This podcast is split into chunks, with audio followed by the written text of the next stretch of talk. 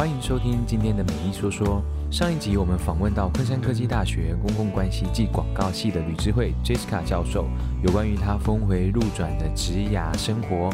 现今从事教育工作者的他，是如何拥抱梦想，又是如何追求美好的生活呢？但我，但我觉得老师现在应该蛮开心的。那现在会怀念以前以以前的一些？会呀、啊，我常在跟学生讲说，哎、欸，我我我我我现在是老师吼。那如果说我当初不离开公关界，我现在会不会出现在《天下》杂志的封面或《远见》杂志的封面？可是后来我觉得不会，我觉得人嘛，其实你就是一个历程，嗯、然后好像那个历程你就。你就走着走着就弯到这了，那我觉得其实是很开心的。嗯、我觉得我在做，所以，嗯，如果你问我，我知道我我我知道我我有看到一题，就是如果将来如果问过去，你可以重新选择一次，如果有一个超能力，对，可以回到过去。我觉得我不会改变呢、欸，嗯、我觉得我不会改变呢、欸，我觉得我还是我想不出来我可以做什么耶、欸。我觉得我好像就是。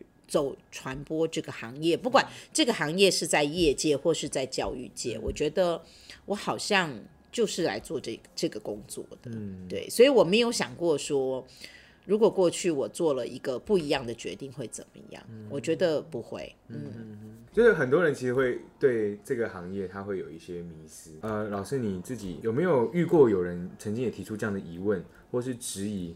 你的工作性质、工作内容，嗯嗯，我我先不从业主那一方哈，嗯、因为我应该是说回到我们呃传播或公关相关的学生也好，或者是从业者也好，然后常常会觉得自己好像那个就是创意都玩完了，嗯、或者是没有灵感。那我我我觉得常常人家会说，哎、欸，老师你这创意好棒，可是我想告诉人家说，其实我不是一个最有创意的人，嗯、因为我觉得那个创意的背后来自很多很多不同的方式。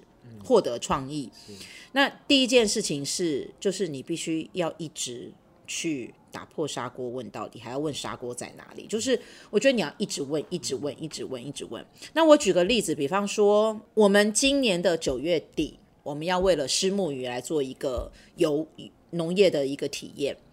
那那个时候，其实参加完了以后，民众都觉得我们的行程怎么那么棒。好，那我我稍微讲一下我们的行程怎么样玩呢？因为呃，我们其实是在礼拜六的下午四点才开始。老实说，很少有人农业体验会从下午四点，一般来说就是一一般来说就是从早上一早到晚，对，一早到晚。然后呢，下午四点开始，我们先去采了红文蛋，采了红文蛋完了以后，然后呢就到了一个雪甲的三合院。然后呢，我们请了我们学校昆山餐饮系的西呃这个西厨老师，然后呢，他来用我们的石目鱼啊、龙胆石斑，用一些在地的食材来做西式的料理。然后我们还请我们餐饮系的同学，有得奖的同学来做呃调酒吧啊、哦。所以，然后呢，所以晚餐，对对对，晚餐是一个这样子一个方式。然后在晚餐的中间，因为入夜了嘛，然后我们就是呃放了。我们的渔民的一些影片，然后呢，同时我们也请我们的渔民们，然后来参加我们的活动，然后同时在里面说鱼、说海产、说他自己的经验。当天晚上呢，我们就在三合院里面就露营，然后露营到四点钟的时候呢，我们就把大家都叫醒了。然后发大家一人一个蛋饼，然后一人一杯热豆浆，然后呢就再去余温，然后这时候就把每一个民众呢都换了青蛙装，然后那个天空就你知道就是满天那个太阳也快要快要起来，然后我们就用那个就是渔民就协助我们，他们用流刺网哈，然后就。捕捞那个虱目鱼，然后呢，呃，每一个民众自己从那个流刺网，因为流刺网它其实那个鱼就是刚好卡在那个地方，嗯、然后他就慢慢的一人就就捕了一条虱目鱼。哦、那捕完虱目鱼之后呢，我们马上就跟着养殖渔业，嗯、然后就进了他们的工厂。然后当场就学习怎么样取虱目鱼的鱼肚，嗯、然后取完以后呢，我们就到了旁边的就是芦竹沟的那个活动中心，因为旁边就海港，我们在那个你知道那种就是科的那个呃那个那个那个环境下，其实是很漂亮的，因为没有怎么破坏。然后我们就在那活动中心，然后一人一组，然后一个卤就当场就就煎了你自己的虱目鱼肚，从产地到餐桌，对，从产地到餐桌，而且是自己捕捞。好深度然后对对对，非常深度。然后那我们就结束了。这个活动完全跟大家平常的农业体验，嗯、就是完全颠覆大家原来时间。回去那种。好，那这个故事怎么来的？就是这个创意怎么来的？就是呢，我们其实开始，我们一定会用竭尽我们的所能去问很多问题。我们就问了这个养殖渔业的业者，就说：“哎，这虱目鱼啊，有办法我们自己捞吗？或自己钓吗？”好，这是第一个问题嘛。嗯、他说。嗯、呃，不能掉啦，我们这边就是就是补啦，哈，就是补，因为我们这边用的是一个比较友善的方式，嗯、因为通常是木鱼一上来，流刺王一上来，然后就电击嘛，嗯、然后电击以后，其实虱目鱼就死掉了嘛，嗯、就是就是啊，虱目鱼也就安定下来，因为不然它会啪啪啪啪，然后呢，它就安定下来，然后我们就整整批就收了这样。嗯、好，那但它但是因为我们我们认识的这个它是呃虱目鱼的海燕奖。好的得主，然后他其实用一个比较多样性的生物的养殖，然后用一个比较友善的养殖，所以他不用电极的。嗯，那他就说：“老师可以呀、啊，我们是可以就是进行这样的一个行程。”然后他就问我了一个问题，他说：“你们要观光时间还是养殖渔业的时间？”我说：“这有什么差别吗？”他说：“哦，观光时间就是你叫我几点我就几点。”你叫我几点就几点，哦、然后呢，我说那养殖渔民的时间，他说哦，就清晨三点、四点、五点。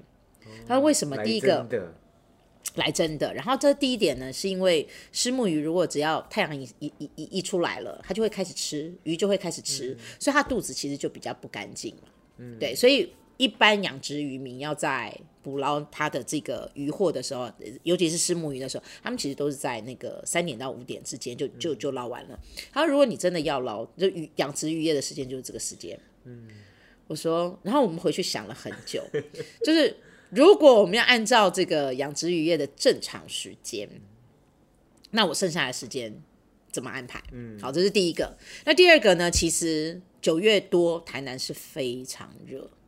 如果你从早上大概九点十点，其实通常中午你还给他吃一个午餐的时候，大家简直热到一个不行。嗯，所以其可是往往其实下午大概四五点开始，天空就会变得比较没那么闷热，嗯、然后会比较凉爽一点。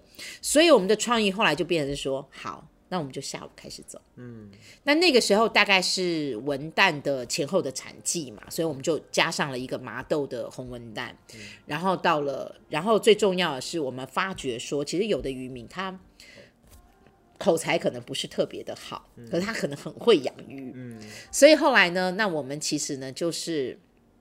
先去他的养殖渔场鱼温，然后我们会先去访问他，看他怎么喂鱼啊，然后把这些把它变成影片，是很有趣的导览影片，然后在吃饭的过程放，其实大家就会觉得很有趣嘛，因为有鱼可以吃，然后有影片可以看，然后又可以看到说那个鱼是怎么切的，然后是怎么捕捞，怎么喂食，然后其实它取代了让。这个整个的分享变得是很有趣的。嗯、那口才比较好的，可能他当场就会说起来的。对对对。所以我要讲的是说，创意怎么来？嗯、我觉得创意有一些很重要的，就是第一件事情是你必须要去问到所有的可能性。嗯。你要问到所有的可能性。嗯、那也就是说，你在这包括是问到所有的可能性，还包括了，比如说像举办这样农业旅行。民众的意见对我来说也非常重要。嗯，民众觉得，嗯，中午就是好热啊。好，那再来就是最后你会从这里面找到那个 big idea，嗯，那个大创意。那也就是你在问的这所有的的问题的当中，你要找到那个 insight，那个洞察力，那个洞察力就会引领你走到那个 big idea 大创意。对，感觉是要有一个，嗯，如果如果对我来说，就是一个。对所有事物都要好奇心，我觉得真的耶，我觉得真的、嗯、真的就是你要愿意随时的都去学习，嗯，然后愿意学习，我觉得要去学习，嗯、然后愿意去愿意去了解，而且要愿意去聆听，嗯，你真的要愿意去聆听，然后甚至于说你不要害怕做改变，嗯，别人都不这么做，不代表你不能。啊、我真的是第一次听到 对龙的体验，对而且通常我们都会想象啊，那个太阳下山了就，就就就一天就结束了，可是我们其实。活动才刚开始，可我觉得这很好玩，很有趣的是说，创意真的很有创意，就是清晨，而且我们看到日出，嗯，然后那时候民众会觉得很感动，他们一定此生难忘。对，很多民众当场就直接跟我分享说：“老师，这是我这辈子我带孩子第一次，我们可以这样子捕食木鱼，嗯、或者是我们第一次看到人家把龙胆石斑吊起来，然后因为它大概是一个二三十斤的龙胆石斑，它吊起来之后呢，然后它让每一个小朋友、每一个成人都可以。”拿拿着那条鱼，然后拍一张照片。嗯、可是他们就觉得这件事情是他们的 first，、嗯、就是他们的第一次，嗯、有生以来的第一次。那我觉得那种就会创造出你你在这场活动里面的感动，嗯、就是那个 moment，就是那个时刻。嗯、对，它是真的一个有逻辑，然后你有观察，你有搜集，嗯、然后大家一起去讨论，最后是你要有一点点勇敢跟胆识，嗯、你愿意，你敢去执行，嗯、就是。那我们就赌了，嗯，那我们就赌了吧，嗯、因为我们觉得他应该是可以做的。嗯、那成不成功没关系，它是一个实验，你要有那个实验的精神，嗯、你愿意实实验，你的创意就会被别人看到。嗯，因为听起来它并不是那种天马行空，就是你突突然想一个想一个，然后就出来。其实它是经过很多的经验，然后很多你去了解，最后综合起来，然后会有一个新的东西被激荡出来。那。听起来，老师，你们这个活动应该也是，就是燃烧你们的肝。我我其实我相信，如果大家有在看连续剧或什么，大家如果从一些弹幕上看到公关界啊，然后看到行销界，看到广告界。一定就知道这个行业就是超到爆这样。我我自己有一个同届的，就是陈先生了哈，陈先生，他去了，哎、欸，我这样给他爆料，他去了某间广告公司这样，广告公司，然后他三个月就毕业了。他说，哇，那个他就真的太超了，早上十点到晚上十二点这样。他说真的超到爆。哦，我我我我只是很好奇说，像呃老师这样子呃这样一个卖肝的这样行业啊，我特别现在在学界。肝不是为自己卖，就为了然后为了学生卖，像这样子，其实长期下来啊，有没有造成老师一些呃健康上的问题？有哎、有哎、欸，嗯，我觉得今年因为疫情的关系啦，就是我自己的家人有部分的家人其实在大陆回不来嘛，因为隔离。那然后再加上因为我父亲年初的时候，其实我们之前已经发觉说他其实已经在肾病的呃。就是比较后面的就是第五期嘛，嗯、那其实就医生的看法，已经几乎就是可以洗肾到可以洗肾或不能洗，就是不要洗肾的那个那个边缘线了。那但是老人家就这样嘛，老人听到老人家一旦听到说哦可洗可不洗，他就想多撑一下。嗯、那当然撑到后来，其实就是自己水肿，然后送去急救，然后就开始了他洗肾的时间。嗯、那所以从年初开始到现在。那我们家人口很少，然后再加上部分的家人其实不在身边，所以就变成是说，然后我的父母其实在在北部，然后我自己在南部教书，可是就形成了一个你必须要照顾父母的这样的一个责任，因为我每个礼拜，除了那一段时间我父亲住院的那段时间，我跟母亲我们是轮流要住医院，然后呃到后来开学了以后，其实我就变成每一个礼拜每一个周末我开车上去。然后我到后来，因为我知道，其实父母也会越来越，在这一段时间，其实父母就会越来越依赖我。那我我觉得到后来，我我觉得应该是说生病了之后，我们都还没有找出一个新的解决方案，嗯、我们会变得更依赖对方。嗯、那我也知道，变成是我要付出给父母的更多。嗯、可是，在这个过程当中，我的压力非常大，嗯、我的身体非常累。嗯、那我们因为疫情有被控制住，所以我们的所有的正常的学校生活，其实工作的生活，然后包括志工的生活，其实一切都如常哦，一切如常。所以我的工作、我的上、我的教课、我的家庭，其实在这样下下下来，其实我的身体的压力跟心理的压力，我觉得非常非常的沉重。然后我已经开始觉得我会。怨对环境，我甚至于会怨对我的父母，嗯、就是我觉得我父母好像要把我锁住，嗯，然后我觉得我的家人，我的责任好像就只有我自己能够做这件事。其实我我觉得，与其说身体非常的疲累的情况下，我我觉得我的心情已经到了有点，已经有点非常的忧郁了。我开始觉得不对，那这个部分其实。呃困扰了我很长一段时间，就是我很不开心，我真的很不开心，压力很大，脾气变得很坏。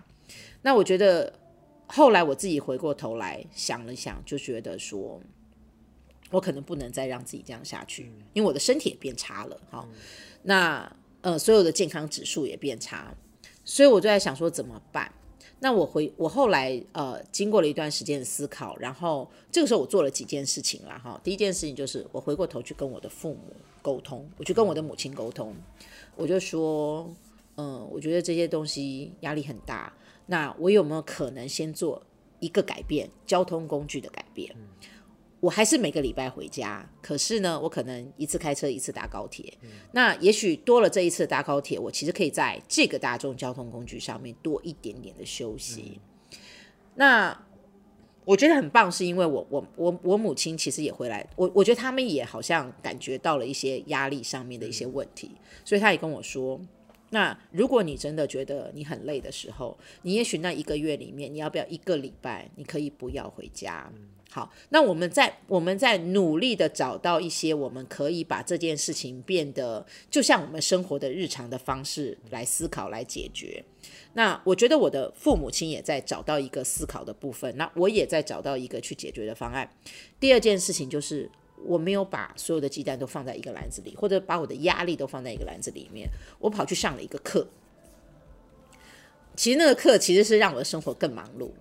因为我我我我我我去上了一个健康管理师的证照课，然后我要讲的是说，那整整要七个礼拜，oh、七个礼拜天，然后每一个礼拜天要上台北，然后在呃台北大学的那个建国校区，然后我们要我要坐在那边坐七个小时，因为要上六个小时的六节课。老师真的是一个冒险的人呢，但是但是你知道吗？我觉得。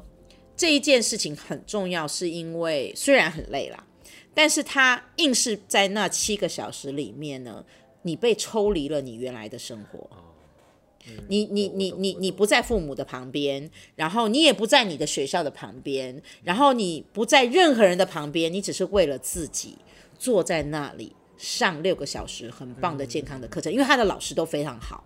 那那当然，我是一直在。十一月一号我们最后一次课嘛，然后那一次课完了考试，然后我也拿到证照。可是我觉得这些中间的改变，就是第一个就是你跳离你那个原来会让你造成压力源的环境，嗯、然后呢，你走到另外一个陌生的领域，嗯、然后那个陌生的领域它会给带给你一些新鲜感，甚至于抽离感。然后甚至让你觉得说，哎，我居然在这么忙碌的生活里面，我还做了一点点让我自己优化的事情。嗯、那所以这一阵子，我就会觉得，我比较不会用一些呃谩骂啦，或压力啦，或或这样的方式来解决自己的的的方式。所以我会觉得，我还是常常跟我的学生讲一句话，我说低潮可以有，低潮不可久。嗯、所以。我觉得工作的过程当中，随着我们年龄更更长的情况下，我的父母年纪会更更老的情况下，我们所有人面对的压力都一样。那在这个压力的当中，你要怎么样去平衡自己的身心灵？我觉得那真的非常重要。嗯嗯，对我来说，我觉得那个健康不只是身体健康，你其实还要注意的就是那个整个的人的身心要平衡。对，跟环境之间要平衡，那你就会很开心。嗯，我我刚刚听到老师那那个上课的时间，就是可以那个时间就是你玩单纯这个时间为自己的，对，那个时间哇，听起来就觉得好棒。这是一个又一个很像生活当中，终于有个时间好好跟自己对话，然后好好可以，就也也好好爱自己啊。好好爱自己的事情。对，那只是有的人的，有的人好好爱自己，可能是找个三五好友去喝贵妇下午茶。嗯、那有的人可能就是好好爱自己的方法，就去去去做一个 SPA，或者是去泡一个温泉。嗯、我觉得每一个人没有任何一个方法是对的或错的，嗯、只要是那个方法，就是很多人会问我说。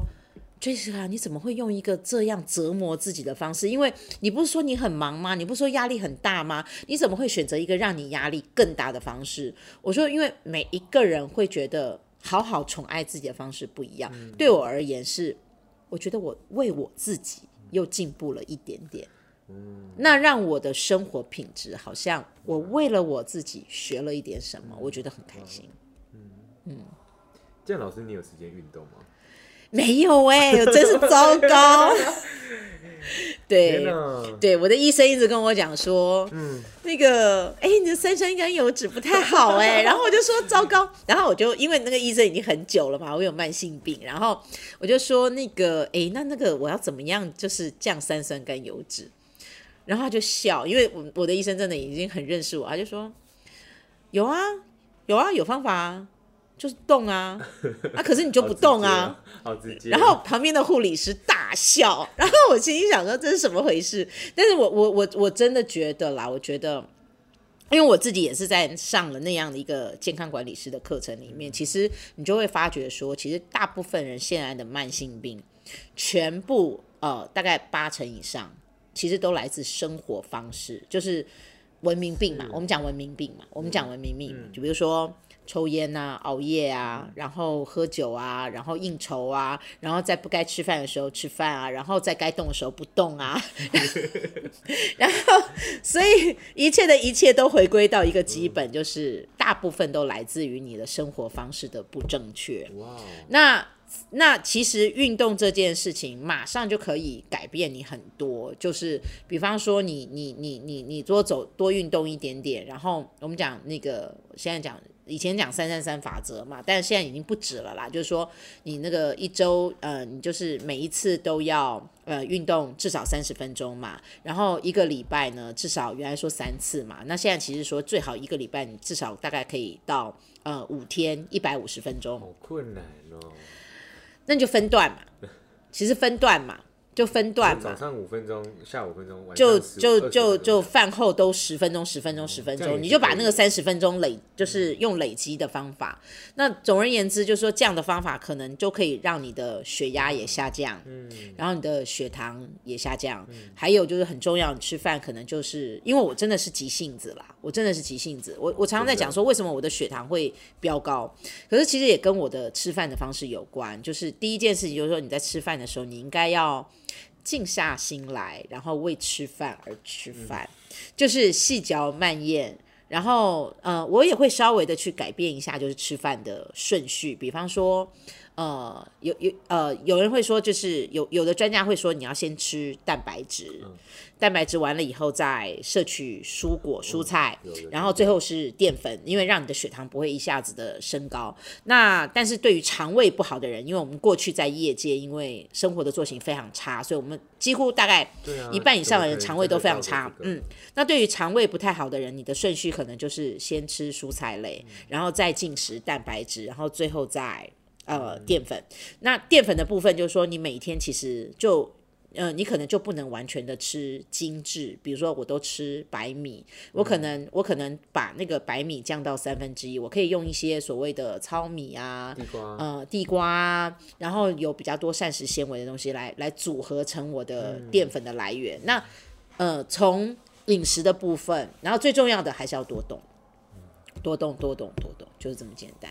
对我我觉得真的没有什么好说的，其实就是嗯，改变你的饮食习惯。细嚼慢咽，然后最重要的就是你要多运动。我我们都很努力的，每一年都当做那个每一个月的新目标，十一月喽，然后的新目标，然后十二月喽，年底喽，我们要开始运动哦。对，我这这是很重要哎，真的很重要。嗯、我我的偷爆料，我知道老师有报健身房，对不对？老师，我要请问你，你上一次去健身房是什么时候？哦，我觉得是一年前呢。Oh 因为因为今年因为疫情的关系，哦、然后再加上是因为我们家有六十五岁以上的老人家。所以，其实，在疫情从三月爆发到现在，所以我会尽量避免掉，就是上健身房，因为我担心万一我感染了，然后回来又感染了老人家。其实对老人家来说，因为我母亲有呃糖尿病，然后我父亲是喜肾嘛，高血压喜肾。所以其实你会为了照顾老人家的情况下，尽量就不去所谓的公众场所。嗯、所以其实好好长一段时间就没有去了。嗯、对对对，这个新冠的病毒对更长辈的人，他是更容易造成伤害。对对对，就是说，呃，你看越年轻的越没有症状，然后他们可是可能很容易就复原。那虽然我们说其实还是会带给你一些呃不可逆的一些伤害，但是对老人家来说，其实那个伤害其实是非常大，甚至有可能对是致命的。所以我就考虑到，所以像今年其实我们也注意到说，呃，自呃像今年你会注意到，就说那个呃汽车的那个买卖的。的量有有有有购买率有上升。哦，大家想要，因为大家就觉得说，可能开车会比搭乘大众交通工具更安全哦，所以其实今年汽车的购买量有提升，有往上升，真的，对对对对对，所以其实我也开了好长一段时间的车，是因为就觉得可能这样比较安全一点，因为我我自己开车，嗯、我其实旁边没有别人，那可是当然现在因为太累了，所以那也慢慢慢慢，其实大家慢慢恢复到正常，嗯，对。其实，呃，我我我刚还没有提到说，其实因为我过去有在美国念书的经验嘛，嗯、所以我们我我们其实还做志工做到海外去，这样，所以我有一个每一年暑假我们都会到 Boston，然后进行一个公益的实习嘛。嗯、那今年就因为疫情的关系，所以七八月后来取消没有去。Oh my God！对对对对对，然后可是其实后来呃，对，其实我们有在想说，现在很多专家都在讲说，可能大家能够真正出国，重新回到旅游的。这样的一个时机，可能要到明年的年底了。我觉得那个彻底的、完全的改变了所有人全球的旅游的行为跟生活的习惯。对，嗯、所以是这个疫情过后，其实已经不再是一次疫情，是大家会换一个生活的，整个换了。对对对对对，嗯、所以我觉得这个都让自己可以重新去评估，就是说，呃，可能不要 panic，就是不要去慌张，应该是说，在这样的一个疫情。之后，我们在等待疫苗的出现之前，我们会怎么平衡自己的生活？我觉得，或者是去改变自己的生活形态。那举个例子，比如说像七八月，呃，我既然已经出，我没有办法出国嘛，其实后来我就跟学生的团队，其实我们就在七八月，我们就参加了那个，呃，就青年的回游的的的的的的计划。那其实就在七八月的时候，我们就进到了台南。大内区的社区，然后呢，呃，为社区的长者进行，就是因为他们有乐龄课程，乐龄课程完了以后，我们其实就，呃，跟长者一起准备，就是共煮共食，然后做这样的一个共餐的一个一个服务。那我觉得其实这也是一个很棒的一个转换。嗯、对，我不能在国外做志工，可是我其实一样可以在国内的一个社区里面做这样的事情。嗯、那这是一个过去所没有。呃，尝试到的经验，我觉得这是又是一个新的开端，因为我们发觉说，呃，其实像台南应该是六都里面，我记得是六十五岁以上的老人应该是排名第二还第三。嗯，那很老的都市啊。对对对对，就是老老。真的就是呃，长者的比例是比较高的，对对对。然后呢，那那因为我们农业呃，我们农业推广整个是在八十四号公路上面的社区，就是呃，西起就是北门学甲，你要念一遍了。学甲麻豆下营下营，接下来是关田吗？嗯、大内预警。对对对，那那我们发觉说，在这里面像。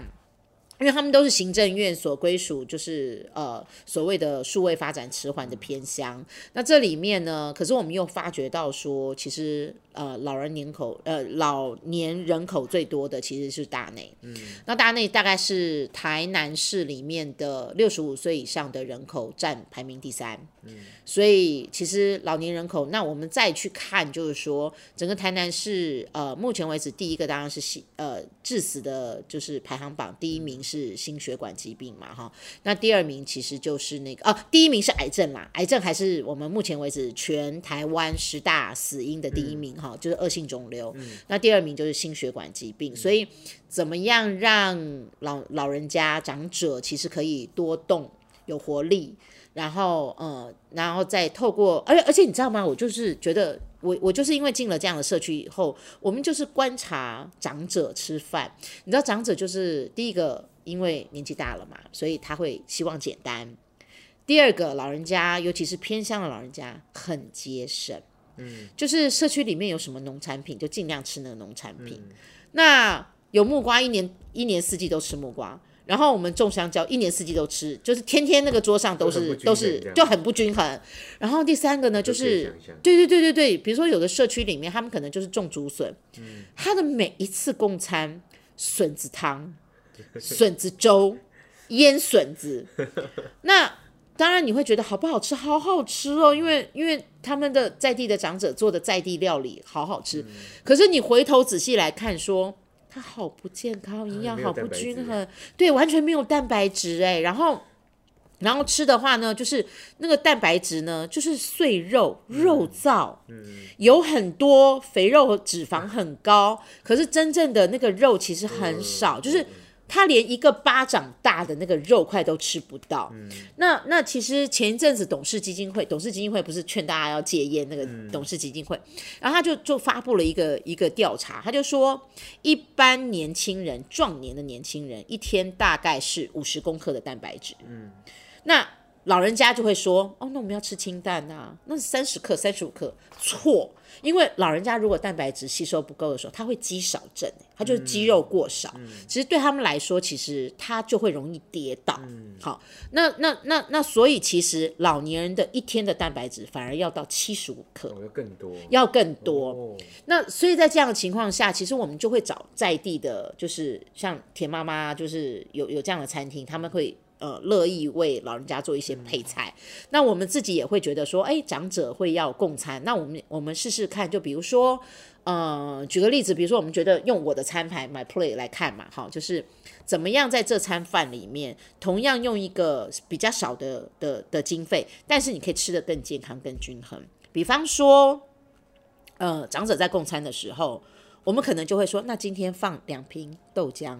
它是不是就有乳制品？它也有蛋奶、鱼肉、蛋奶、豆类。好，那我们就加上这个饮料，或者是说，有时候我们会带进一个，因为要吃乳制品嘛，一大概一杯一杯半的乳制品，我们就会放一个，比如说小布丁啊，或什么，让让让长者可以有一个点心。那我们其实会买坚果，因为一天大概要吃到四汤匙、五汤匙的这个坚果。那那那我们可能就会放一点点坚果，然后你知道长者很可爱耶，他们可能吃了五颗，然后。就说，哎，这不就是你们教我们的吗？一天不要吃太多。然后问他要不要再吃，他说，哦，不吃了，不吃了。这你们你们说就是吃太多也怕太胖，很可爱。就是社区的长者非常可爱。可是也在这样的情况下，其实逐步的去沟通，从一个这样的场域的实践，然后让那个营养可以比较均衡，被实践在他们的饮食里面。对。对，那我觉得，哎，其实这是一个很有趣的另外一个新的一个实践，就是除了我们刚刚前面讲办一些农业的旅行啊，可以给我们的地方的农民一些呃收益之外，那其实你还要关心到长者农民，或者是说。呃，偏乡的长者的健康，嗯、我觉得，嗯、然后尤其是他们看到这些大学生，好像看到自己的孙子孙女。哦，真的都会，我那时候也是。真的，对不对？就好亲切哦，就好亲切。他就很像家中的一个长辈。对。对对，然后说有什么都马上拿来给你吃，这样。所以后来发 觉说，也就因为这样的大学生，反而因为带来的这样，让他有这种好像类似看到自己的小孙子、小孙女的时候，就大学生叫他们吃什么，他们就吃，哎，就是 买单，买单，对 对对，我觉得这是一个，我们刚刚又回到我们讲嘛，公关不就是一个善的循环跟善的影响力？我觉得那是一个很棒很棒的一个循环，对，嗯，公关它是很。贴近生活的公好的公关，其实它是可以帮助到很多需要的人。嗯、好的公关，它可以是进到一般基层，是可以跟人在互动上面是可以有个善的循环的。就是这样这样的公关，其实其实真的是，我觉得真的，一般我们很难想象啊。不会，我觉得他应该就在你的身边。对对对，对，因为我我我觉得这同样同理而言，就是对每一个企业，其实现在越来越多企业已经每一个企业都在讲说，他要善尽。呃，企业的社会责任，所以当他们在做这些事情的时候，其实我我我常常在跟这些品牌讲说，其实你也可以考虑跟学校来合作，然后或者是跟社区来合作。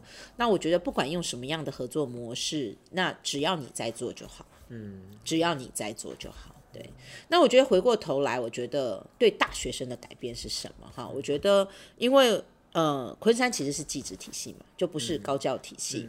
那我觉得往往同学可能会觉得是说，嗯，我可能没有办法比成大的人更有成就，或者我没有办法比台大人更有成就。可是我觉得，为什么要去比成就呢？你就做自己，就是 be yourself and enjoy yourself and love yourself 我。我我常常会觉得说，不管你是在哪一个场域里面，我觉得就是你要努力的爱自己，做自己，享受自己。嗯、那。但是就是千万不要搞不清楚自己喜欢什么，嗯，就是你还是要清楚的活在一个你自己的一个理智的那个那个情境下，知道你在干嘛。嗯，那我觉得我们在做这件事情的时候，他回过头来，我觉得对学生有很多很多的影响。嗯嗯。那在教育里面，其实有一个理论，就是所谓的一个经验的理论，就是说，因为经验回过头来，其实会去做一些反省或改变。那我我我我其实就是发觉，在跟同学在合作的这一路走过来，我真的觉得很多同学因为做了志工，因为走入了这些场域，然后呢，他们会回过头来比较，他们会去反省或省思。然后甚至于他们变得更进步。嗯，那我我我自己，因为我自己是一个教育工作者，然后我常常其实，所以有时候学生会觉得我很烦啊，就是大家已经忙到，就是呃，刚刚在讲说，我们刚刚前面在讲说那个去去捕丝木鱼的那样一个活动，你你可以想象出来，学生在准备那个工作里面有多么的忙碌，嗯，对。但是呢，老师就是喜欢这样坐下来说，哎，你做到现在，你开心吗？除了民众开心之外，你开心吗？那你有没有想过，如果下一次还有这样的活动，你愿意再做吗？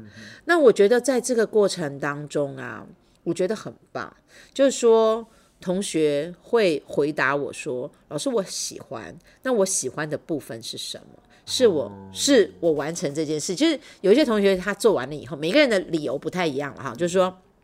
那有同学就跟我讲说，老师，我很喜欢听到民众回馈的那个部分，就是民众回过头来称赞我的时候，我非常开心。嗯，或者是说，有的人会说，嗯，老师，我觉得我好像办了一个大型的公关活动，那让我觉得我的办公关活动的能力又大幅提升。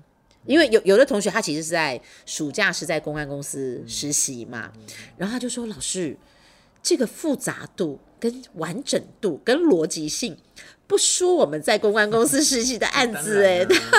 然后我觉得，我觉得你听到学生的回馈，就是他有意识的知道自己在干什么，或者是说他在里面他觉得让他满意的那个元素是什么？我觉得那个其实很重要，因为他会因为每一次的那个成就感。他会逐渐的对自己有更多的 confidence 自信心。嗯嗯、那我觉得有这个 confidence，你才有办法。哦，还有一个很重要，同学们在办这些活动的时候，在做这些事情的时候，其实他会认识很多很多的陌生人。那我觉得我们现在的年轻人因为少子化的关系，就是他永远都活在同温层，他永远都活在同温层。他在家里呢，就是爸爸妈妈、阿公阿嬷。表哥、堂哥、表哥，好，那到了学校呢，就是跟他，对对对，那现在那回到学校呢，其实就是跟他同年龄的孩子。嗯、那这些同年龄的孩子呢，反正不是看他，就是看手机。所以我们常常在讲，就是说那个非肢体性的语言占了我们整天沟通的大概九成，嗯、剩下的百分之五到十其实是文字。嗯、也就是说，同学们每次年轻人每次在划手机的时候，你只是活在那百分之五到十的沟通世界里面。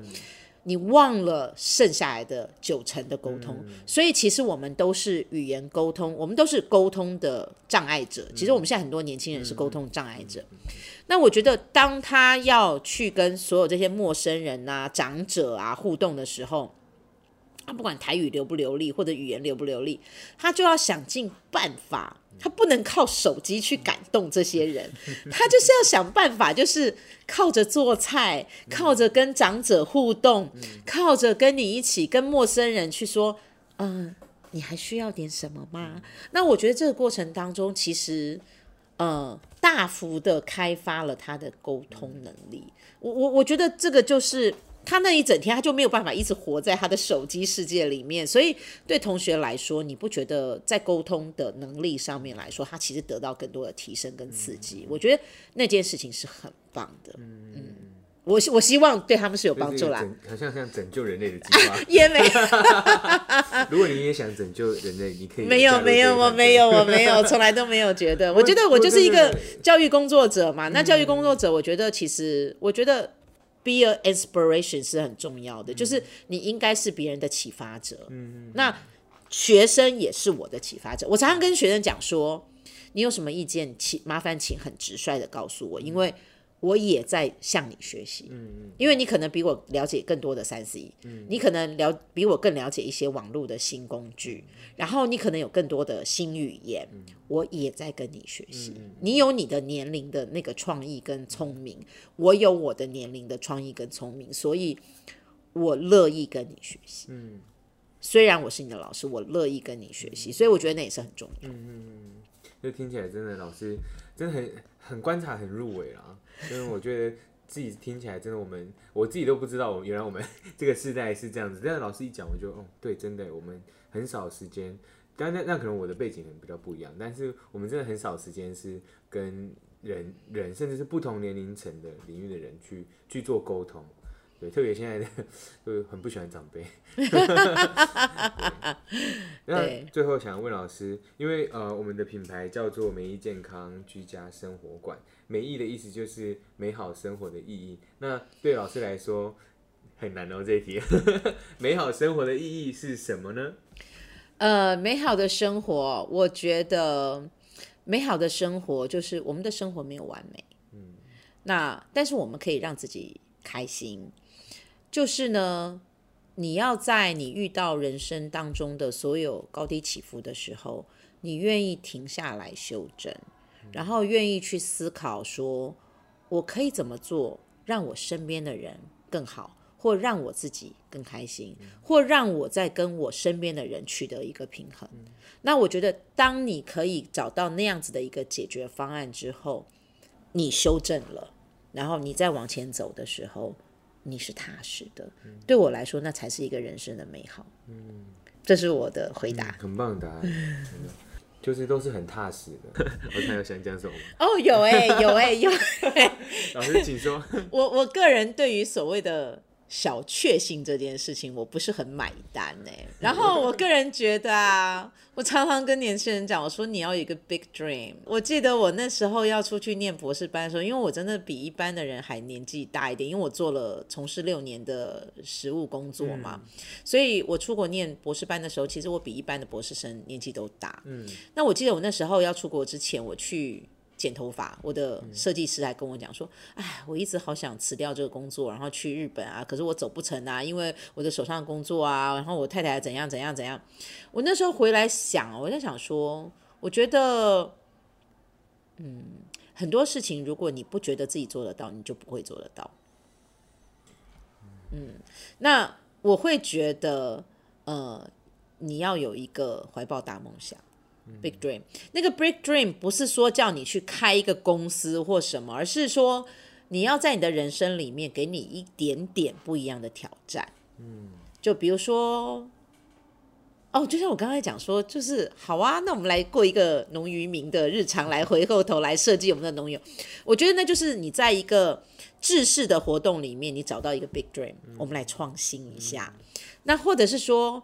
呃，就像我刚刚在讲说，我我觉得我人生压力好大。那在压力之下，我去找了一个不一样的东西，就是好啊，那我去我去上一个课，健康管理师。我觉得那也是一个 big dream，就是我要尝试着改变一点点自己什么，然后来解决我现在的问题。我也，我，也我说啊，我今天就喝一个咖啡啊，然后坐在那边说啊，好开心哦，我吃到一一块很棒很棒的千层派，殊不知那带给你的热量更大，然后呢，三酸甘油脂更高。为为这个小确幸后悔。但是但是我觉得就是要找到自己的模式啦，嗯、我真的觉得。嗯、好，对不起，我好像又说了好更多的话。哦、我觉得今天好像可以剪成八集。好啊，今天呃很开心可以邀请到 Jessica 吕智慧于老师来到我们的节目。那我们今天节目就到这边，谢谢大家。晚安，谢谢大家，谢谢大家。